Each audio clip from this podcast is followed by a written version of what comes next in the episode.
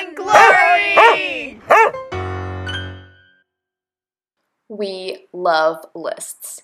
Crossing out your to dos, ah, it's delicious. But when we contemplate these daily tasks, our long term check boxes, the five year plan, our dreams essentially, is it a reflection of ourselves or merely a compilation of that which we hold ourselves accountable to as an immediate consequence of comparison? This dialogue with Amari, as much as it communicated on the spectrum that speaks more so to the juggling act that is study, work, internship, having a social life, it holds the zest of someone who didn't just find herself there, she made it so through intentionally allowing herself to have that space. There's a difference between being stuck in the confines of an endlessly jam packed schedule rooted in comparison and an endlessly jam packed schedule rooted in authenticity. This girl has a 20 year plan, holds late night DIY denim sessions, is a self taught multilingualist, and, without a doubt, is going to slay the courtroom in style. This is Yellow Brick Road, Part 2, with Amari Alford. A quick heads up we're dealing with an overseas conversation here, so the audio may reflect this. Coming to you from New York and Amsterdam, the Netherlands. So you're interning at an international relations firm, and Yes. you're working at a stationery store. I Um, am, yeah. And so The first, funniest combination, yeah. uh, no, this is this is exactly. There's just so many questions that I want to get into here because it's it's say first off, we all know internships can be like they're less so now, but they're extremely notorious for like capitalizing on those you know looking to make a break into their prospective industry. Yeah. How have you found that you've been treated so far within your internship? Um, I definitely think that relative to maybe, I think I've gotten overall, really in all the internships I've had throughout my life, um, I've gotten pretty lucky in terms of sort of the treatment that I've gotten. Um, my first internship that I ever had to kind of give you context on what's led up to this was when I was in high school for about three and a half years. So basically, my entire high school, except for one summer where I was abroad, um, I was interning for a U.S. senator back in Florida, and um, yeah, I got very lucky that I got that opportunity. I applied when I was 15 years old, and I was, um, you know, most of the other interns there were either in college or in law school, and you know, they liked my, you know, prior experience and my resume enough where they wanted to give me a chance to come on board. And I ended up staying there, and it was a really great opportunity. Like I said, I was the youngest one there. I learned a lot about, you know, just like constituent outreach and a lot more about the in and outs of politics than I had known about before and I definitely made a lot of great connections while I was so that was a really good introduction to me starting out in politics in general and internships kind of going forward. Um, the next internship I had after that was um, a summer internship for the state attorney here in Florida before I came to Fordham. Um, another situation in which I was definitely the youngest intern in the room. Um, it was a lot of law students, so that was it was it was definitely a little awkward at first. Where it was like, oh, where are you going to law school, or like, what year are you in law school? And I'm like, I'm not. I'm not even in college yet. I don't get to college until the fall. So that was definitely a really funny experience to kind of explain every single time. But again, I learned a whole lot about law. Um, it taught me a lot of what I did want to do, about what I didn't want to do. Um, so that was also a really helpful experience. And then, like I said, I was on that. Um, I was working on that campaign last summer, so I wouldn't really consider that an internship. But because I'm out of college, I'll still consider it an internship, even though I was on staff. And that was certainly the most intense experience I had, and certainly probably where I had more of the more difficult and challenging experiences in all my internships. And then, and this one, like I said, this is probably the most hands off and kind of like almost not freelancy, but definitely most kind of like work at your own pace type of internship I've ever been in. And that's kind of because of the nature of this international relations firm. So their particular focus is helping either European businesses um, that want to establish themselves in the United States work through the different legal and policy related hurdles that they might need to get through or you know vice versa american companies that are trying to establish themselves in europe get through those same you know legal or, um, or policy related hurdles. So making sure that all their legal um, you know all their legal work is in check and making sure that they're following all the policies that the country um, might demand of any products that are being brought in. So my role at this firm is doing a lot of um, basically consumer research um, to make sure that so i do a lot of like the initial research that happens before they become an official client um, for their product. So i do a lot of like the pre- preliminary searches to um, see if there are any like immediate you know hard stops that their product might have in the country that they're entering, or if they have any immediate legal issues that they um, may either need to comply to or may not be complying to, just to kind of give them like almost a precursor idea of what we would do, like what the company itself would do for them um, before they dive immediately in as a client for the firm. So that's a lot of the work I do. I'm basically doing a lot of research, which is very new for me. Um, and kind of what I really wanted to do this summer. So I was initially looking to work at an actual research lab this summer because I have always wanted to do research as a part of my course of study. And obviously, I don't have as much opportunity as maybe a science student might, um, just because a lot of research work is either not as easy for an undergrad to come across in the humanitarian field or it's something that you would have to do almost as like a job and it's almost never paid. So it would mean I would have to give up probably my um, work study job during the school year. So this was definitely an opportunity for me to engage that you know research interest I I've had that I had never been able to really tap into um, in a way that's more immediately relevant to what I'd be doing in my career.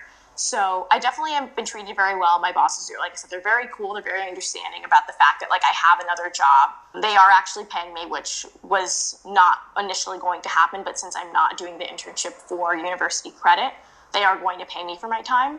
Um, just because they couldn't not compensate me at all, which I thought was very, you know, cool of them because a lot of places will not compensate yeah. you at all. Like I, I had never been paid for any of my internships back home, and most people don't get paid for their internships in New York City at all, which is you know, a big part of the reason why a lot of people have trouble even committing to a full time internship because you usually have to supplement that with a job. Um, so, like I said, I when I initially applied for internships, I applied to, I think I would say six, and of the six, only one um, advertised themselves as a paying internship. And it actually wasn't this one. This one initially did not advertise itself as paying, but they later decided to pay me because of the nature of my position. So yeah, that was definitely something that's really very progressive of them as far as internships go, because, you know, as most people know, summer internships for students are mostly not paid, likely or any internships at all. So that has definitely been very cool. And like I said, they're also very understanding of the fact that I'm not as business oriented as their past interns. So I definitely have a lot of learning to do about things within the business sector, considering the fact that this isn't something that has anything to do with a lot of what, not, what I've been studying and what I've done in the past and really isn't likely what I'll do in the future. So, what I'm really looking to get out of this internship is research skills and the ability to kind of branch out into a more firm, not a firm oriented environment, but an environment that is basically more like a firm I would find myself working in for at least the first 10 years of my career because up until now I didn't have a lot of experience in working at an actual firm and what that looks like and what that feels like and what that means in terms of how you socialize within the company. So, I've definitely gotten a lot of experience in that. And I mean, besides that, like I think I would say the coolest part of the internship, besides the fact that I get to do a lot of legal and policy research, research is the fact that it's in the Chrysler building. Like that, I think is like the coolest thing in the world. Wow. Um, yeah, no, it's insane. Like my view from like my little intern office is certainly much cooler than I've had in the past. So that is really cool. Even though I work mostly remote, so I've been in the office like maybe three times this whole summer. But every time I do, um, I was super psyched to get my Chrysler Building ID because I was like, oh my god, I have an ID to get yes. to the Chrysler Building. um, so that was really fun. Um, but yeah, I, I, definitely got a better sense of what it's like to work at an actual firm because I'd been a bit in the dark about that, and it was something where I was like, you know, you should get around to that because you're going to be working in a firm for a long time, so you should understand what that feels like. So um, hopefully next summer I'll either work at an actual like research lab, like I'd like to, or work at an actual law firm, but I might have to hold off on working at a law firm until I'm actually in law school, just because most law firms will not hire an undergrad for an intern because the reason that they'll usually hire an intern at all is so that they can guarantee you they can like basically decide if they want to keep you at that firm after you graduate from law school. And you know bringing someone in as an undergrad might be a bit premature for that. So i can understand why they don't bring in as many undergrads. So um, definitely going to try to see if i can do that regardless. But yeah that's kind of what the internship has looked like. And um, so far it's been able to balance nicely with my, my other job. So I've gotten pretty lucky this summer as far as scheduling goes. Yeah, and it's like taking a, a structural perspective of, say, I'd be interested in hearing your perspective on how both business entities compare in catering towards their clients. How well do they navigate that space of user experience and engaging with their clientele? Because say it's not necessarily how impressive a venture or a person is, but more so the case of how adept that economy of human engagement and connection is being navigated? Yeah, so I would definitely say obviously are two very starkly different industries, but both I would say are, are very, very aware and very perceptive of how to tap into who their clientele is. So at the stationery store, one of the very first things I was even told in my interview, let alone in my training, is kind of like the typical array of characters I might see at the store and how to interact with each one of them individually. So this stationery store is located in the West Village, um, which is a pretty affluent part of New York City, as most people know. So you're definitely going to come across a lot of people who might be a little snooty sometimes. Or might, you know, kind of be really aware of what they're looking for and definitely want you to be on the ball as well. So I was definitely trained in how to kind of best approach those different types of situations that I might encounter. And just in general, the way that the store is set up and the types of products that we carry and the wide array of products that we carry don't, you know, kind of make the store so, you know, elevated that it's not inclusive to the other people who might be, who might be visiting the stores, like students or people from other parts of the city. But it certainly maintains a really warm, friendly, and genuinely aesthetically pleasing environment that, you know, everyone would want to come in and really make the most of the experience. And the products themselves are so beautifully curated. Like, I can genuinely say I did not go into that, you know, job knowing a thing about stationery. As a matter of fact, I applied to a position at the um, partnering bookstore of the stationery store because it was something I just, you know, thought I would be really well suited for. Um, and they didn't have any open positions there, so they ended up placing me at the stationery store.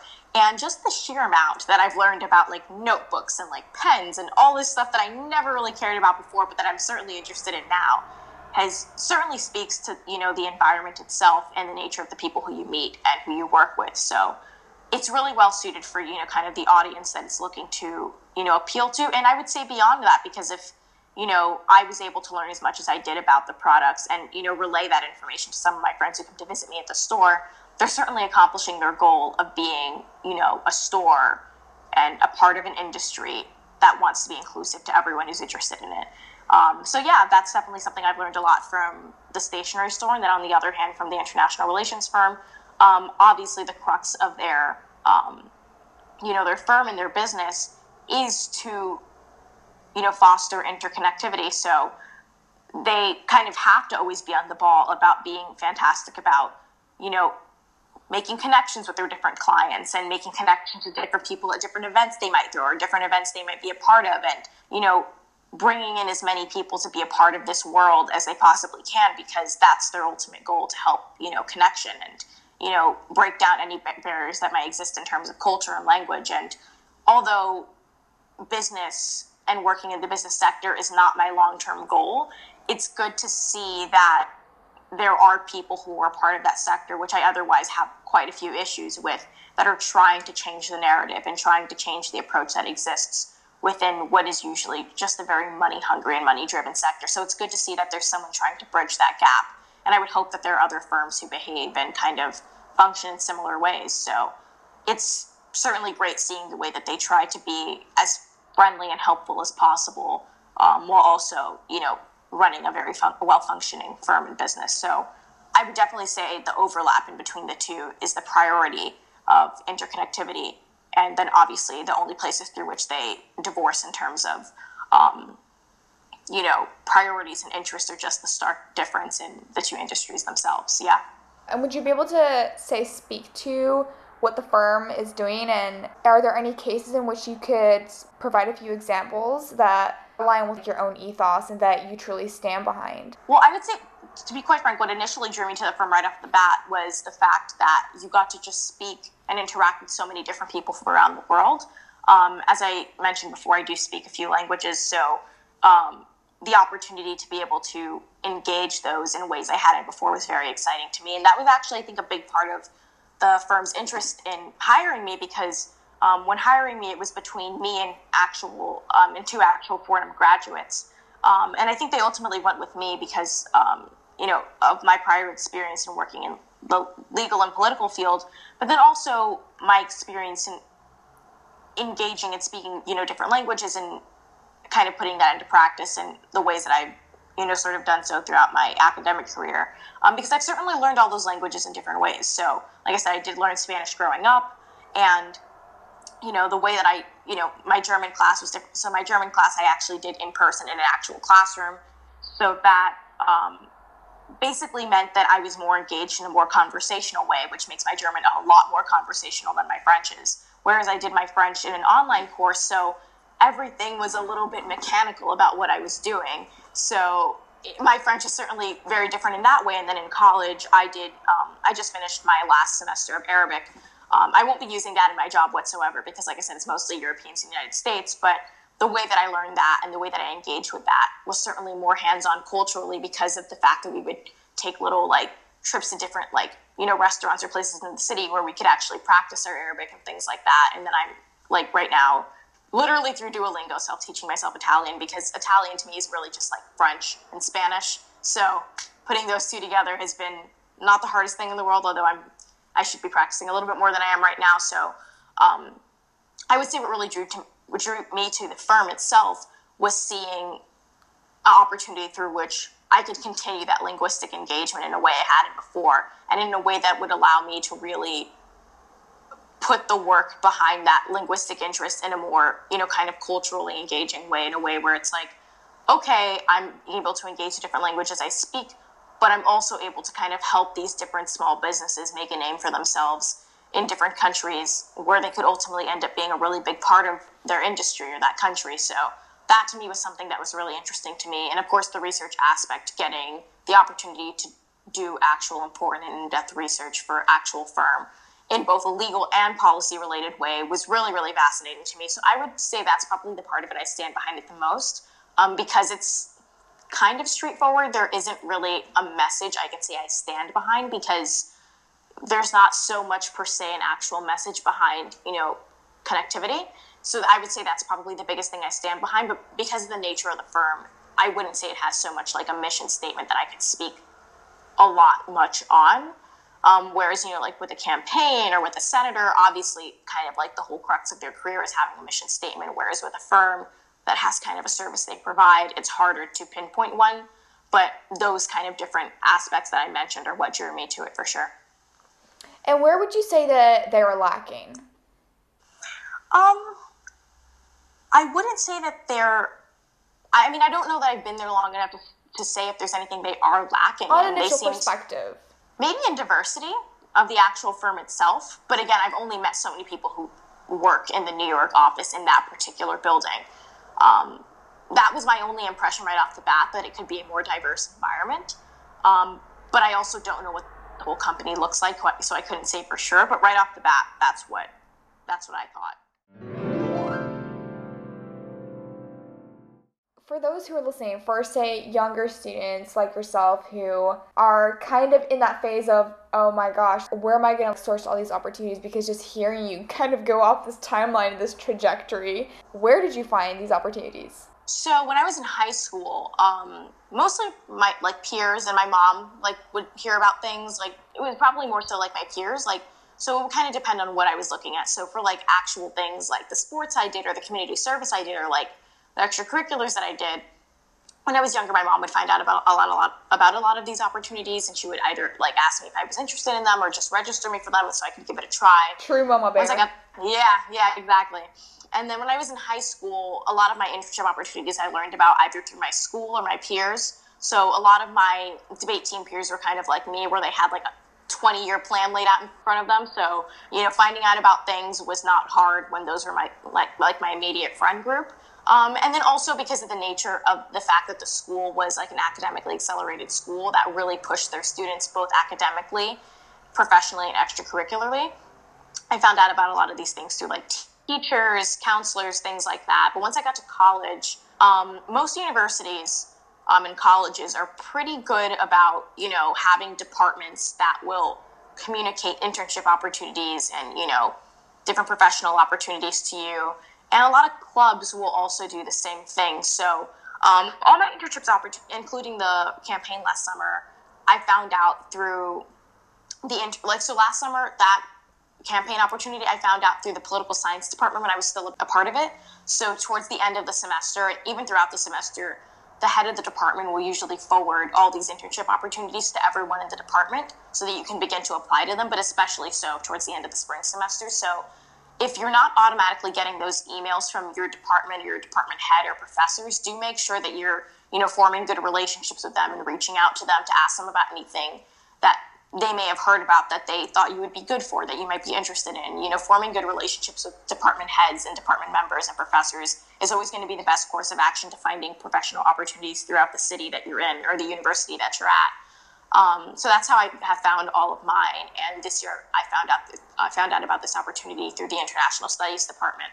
Um, so, like I said, it's really about forming that relationship if the department is not already sending you all those opportunities, because I'm not sure if it's the same in other universities. But um, yeah, there's always going to be something that they'll know about, and it's really about you know making sure you're the person who's in their mind when they hear about those things, because you want to definitely always put the best foot forward. So making good first impressions, being engaging in classes, making sure that you're really interacting with the subject matter and the professor in a meaningful way is the best way to put yourself first in line for those opportunities would be my main advice. Um, um, yeah, and then to kind of speak to the clubs aspect of it, one of my biggest platforms when I ran for president of the um, Black Student Alliance, which is one of the clubs that I'm president of at our school, was to turn that club into not just a safe space for students of color and black students at Fordham, because Fordham is a predominantly white university or PWI, um, but also turning it into a resource for the students at the school because we obviously have a career services department. As a matter of fact, um, the career services department sponsors a club called the Fordham Career Ambassadors, and I'm the I'm one of the co-presidents of that club. So I'm obviously very aware of all the different opportunities that the career services office makes aware of, makes the students aware of, and you know they're always having club fairs, I mean, pardon me, career fairs and like different events for specific industries. So they may have a professional from, let's say, I know whether it be the fashion industry, they'll have a lawyer come in, they'll have a politician come in, they'll have, you know, someone from the UN come in to speak to us about the different opportunities for students at the UN.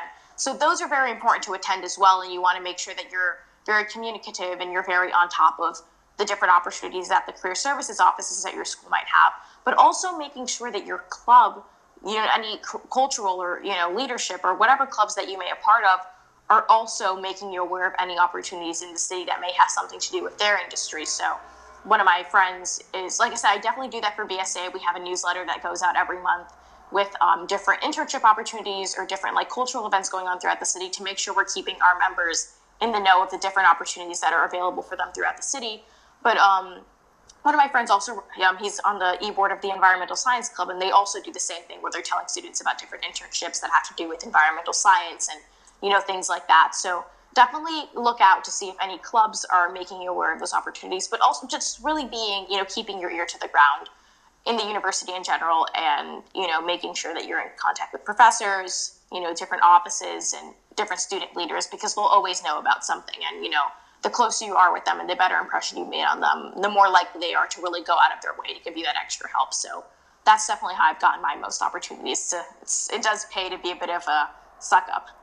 it's true, it does. Yeah, you know. yeah. And I want to touch on Man Repeller in a minute and how you Sure. got connected to them. But first off, how have you found so far that your workspaces have served you in how you just connect with people on a day-to-day basis? Um, so my I would definitely say my workspaces have definitely allowed me to become a more adaptable person. So I've obviously worked in several different environments and my work environments, be that my internship, be that my work study job, are so starkly different from like the way I interact in my own personal social circles or in my extracurricular, you know, environments and then my actual classrooms. Like they're all such different spaces, despite how close they may, despite how similar they may be in actual, you know, like you know, I would say maybe like professional context, they're all obviously very different social spaces. So they've made me more, they've made me more, a more adaptable person. They've made me more able to kind of think on my feet and interact with different people. Like something I've definitely never had a problem with is, you know, interacting with people who are different from me or, you know, being able to have conversations with people who may be doing something totally different from what I'm doing. And I can definitely attribute that to the fact that I've worked and, you know, had a role in so many different environments. And that's really my main takeaway. I've just become someone who's better able to adapt to situations. I may not always like the fact that I have to adapt. Like I may not like, like I said, I may not have loved the fact that I had a crazy schedule last summer, but I was certainly able to do it and you know do it right and do it well, just because I've had that experience working in so many different places with different people. So it's a good it's a good skill to have, whether you want to have to you know employ it or not. Um, it's good to be able to know how to do it. And touching on your Instagram, which is what drew me in, like the entire branding, your look. I mean, you may be working on that capsule collection, but you have a major fan right here. Um, Thank you. Um, yeah, so Man Repeller started in the funniest way. So Leandra, who, Leandra Medine Cohen, um, who's the founder of Man Repeller, she wrote an article about like split leg jeans, I think it was. And this was probably, yeah, this was last winter. And they were a pair of, I don't, I want to say they were Ganni jeans, but I might be totally making that up in my head. But the point is, is they were a pair of like $400 jeans. And it was just that the jeans had like a split in the inner leg inseam. And I thought they were the coolest thing in the world. And somewhere in the article, Leandra might have offhandedly mentioned, like, you know, you can buy the jeans or you can just do it yourself and cut the jeans. And I was like, yeah, I think I'm going to do that. So I finished reading the article. I think I read the article at work. And I had a pair of bootleg jeans that pretty much looked like those exact same jeans, except that they didn't have to cut in the inseam. And I was like, I'm just going to cut these jeans and make these jeans to look like, you know, these $400 jeans. So I, at like nine o'clock at night, you know, when I finished all my work, I went down to my friend's apartment who lived like, I, I live on campus. So he was literally just like, I think he's like, he was like 10 floors directly below me. So I took the elevator down to my friend's apartment because he had a bigger pair of scissors than I did because my scissors weren't cutting it literally. Like they were not cutting the jeans and they were not working at all. And I was like, I need a bigger pair of scissors. Denim, so baby, went, it's tough. It's no, it is. It is tough. And I, you know, went down to his apartment in my, you know, in my like robe and I was like, I need to use your scissors. And I, you know, we marked the jeans up to make sure we were cutting it exactly. And I cut the jeans and I tried them on and we were like, oh, we did it. So the next day I went and I, you know, made an outfit out of the jeans. I, I think I did like a denim on denim thing and I used, yeah, I think I wore a denim button down and the denim jeans. And then I had like these white cowgirl boots that I was obsessed with at the time. And I had this, um, I still have it. I have this straw hat that I love to wear and I fashioned it a little bit so it looked like a cowgirl hat and I took a picture in it. And I commented on Leandra's article and I was like, oh, you know, like this article inspired me to like make these jeans myself because I can't afford $400 jeans. And she like, you know, totally loved the idea and she responded to my comment and she was like, you know, um, you know, I love these. You look so cool. Um, and you know, I was like so stoked that she had replied to me. Like I was like, I called my mom. I was like, oh my God, Leandra likes my outfit. Like, I was freaking out. And then, like, two days later, um, she follows me on Instagram and she reached out to me and asked me if I wanted to do something for Man Repeller. And I was like, of course. You know, Duh, like, obviously. Yeah, like, obviously.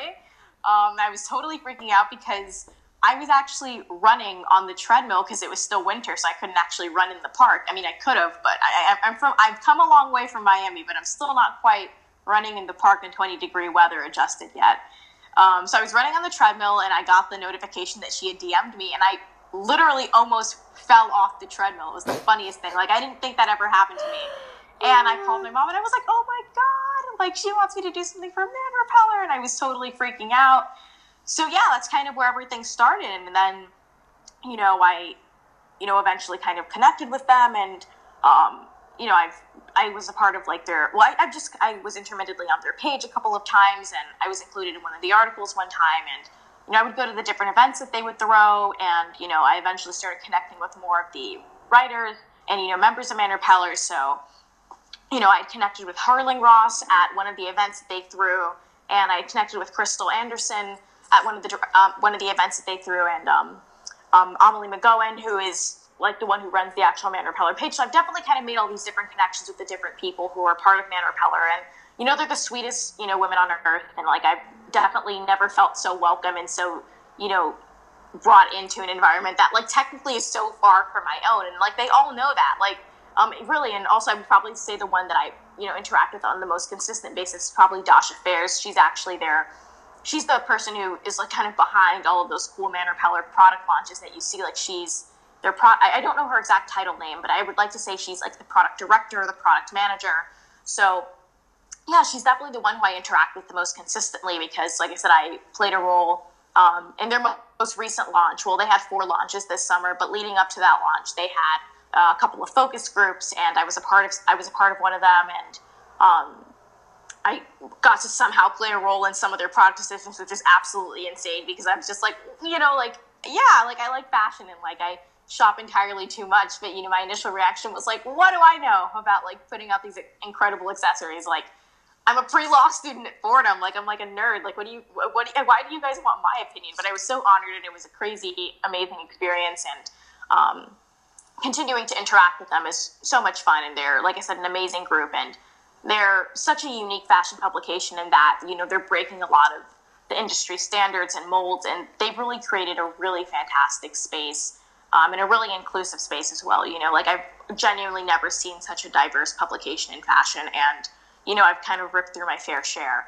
And I, I think they're doing an incredible thing. They're making an incredible mark on the industry. And I, I, you know, couldn't say enough positive things about, you know, everyone there and the publication as a whole. Like, you know, their articles are so insightful and they, they reach such a broad audience. Like, um, I have a friend, one of my friends, Wyatt, and we initially, like, we became friends because we were initially almost dating. We had gone on like a couple of dates, and like one of the first things we ever connected with was I would send him all these Man Repeller articles, and like we ended up knowing very quickly we were just going to be friends. But like one of the things that we still talk about all the time are these different Man Repeller articles that I sent to him, and he's like he literally works at a research lab at Columbia University. Like he plays soccer. He's like and you're just sending him you, through these articles, yeah, like yeah, and you and you would never picture him to be the person to read these Man Repeller articles, and he's he loves them. Like he's he loves reading them. He doesn't. I didn't even have to send him them anymore. He reads them by himself. Like he loves them. And then one of my friends from back home, he's like we like one of the ways that we connect is that we were both really politically active, and he's like this like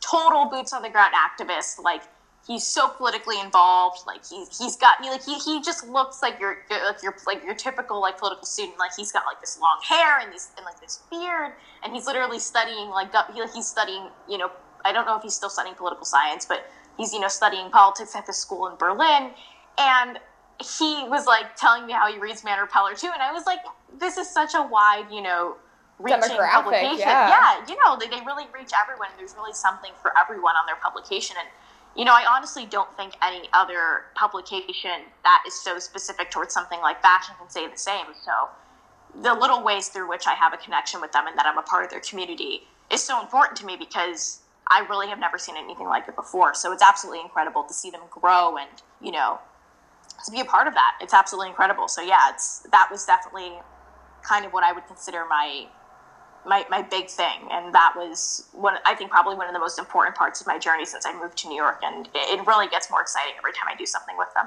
Yeah. I really think that this speaks to the side of Amari that's a little more play. Yeah you yeah, have definitely.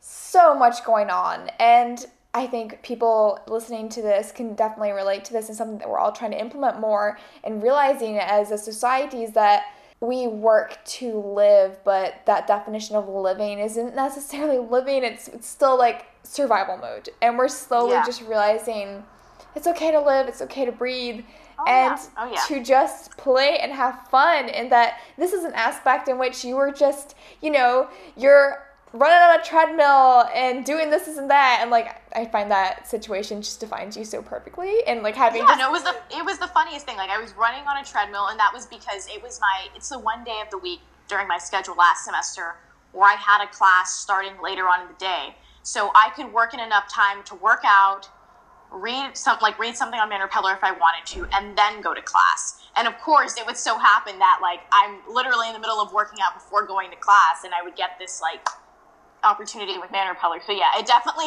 is a bit of an on the nose type of situation for me to find myself in. Yeah, I hadn't thought of that. That's pretty funny. Girl, you are work, work, work, work, but I love how still this aspect of play came in and that it manifested in this way that you're going downstairs in your dorms and like, hey, I, I need a bigger pair of scissors. Like, let's do this. Yeah. Like, yeah. just, I'm just showing up in my robe and I'm just here at 9 p.m. to have oh, like yeah. a little fun. Yeah, I mean, but really in everyone's defense there, my friend knows me so well. Like, he's probably one of my best friends on earth. His name is Aiden. He actually just moved off campus. So there goes any more of my midnight jean cuttings because I'm not taking the train half an hour to cut my jeans with him. I might have to learn to do that on my own.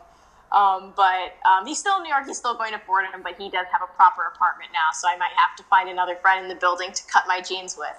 But um, yeah, no, I mean, I certainly have such a group of friends, and I definitely think I'm able to do all these crazy things and have such a concrete kind of presence in all these different things I do because I have such amazing and supportive friends and you know family. And they're, they're definitely kind of you know the foundation that kind of props me up without a doubt. Like I mean like that friend is like definitely one of like he, he takes like the best pictures of me. Like I, I think he, no one probably like he, he's always joking. He's like oh yeah nobody knows her angles like I do. Like we're we'll be out with like four people and he'll be like oh no no no don't Hand worry me that phone. I'll take it. he's like no I'll take it. I'll take it. Like I remember one time we I had to get to work at 9:30 and he had to get to class at I think 10 o'clock. And thankfully you know all of our classes are in one building or so like one building and then the campus is just connected by three buildings so you can just get there through like the little underground tunnels that Fordham has in like five ten minutes. But i wanted to take these pictures but i wanted to get like natural morning light. So i like couldn't wait until after you know work or school or whatever. So he came to my room at nine o'clock in the morning and took these crazy amazing pictures of me probably like the best one some of the best pictures i've ever taken he's ever taken of me. So he is definitely the mvp he's one of my best friends for so many reasons but yeah, like I, I could just go to his room at 9, 9 p.m. in a robe and cut my jeans because like that's how close we are at this point, you know? But yeah, definitely, I would say the closer I get with someone, the less, for the most part, of a control freak I'll be. But some of my friends might not agree with that. Maybe that's just, maybe that's wishful thinking on my part. But um, I definitely loosen up a little bit the better I know someone, hence the 9 p.m. bathrobe visit. But yeah, I, I, I'm probably still just as much of a control freak in other ways, so I don't know that they necessarily agree.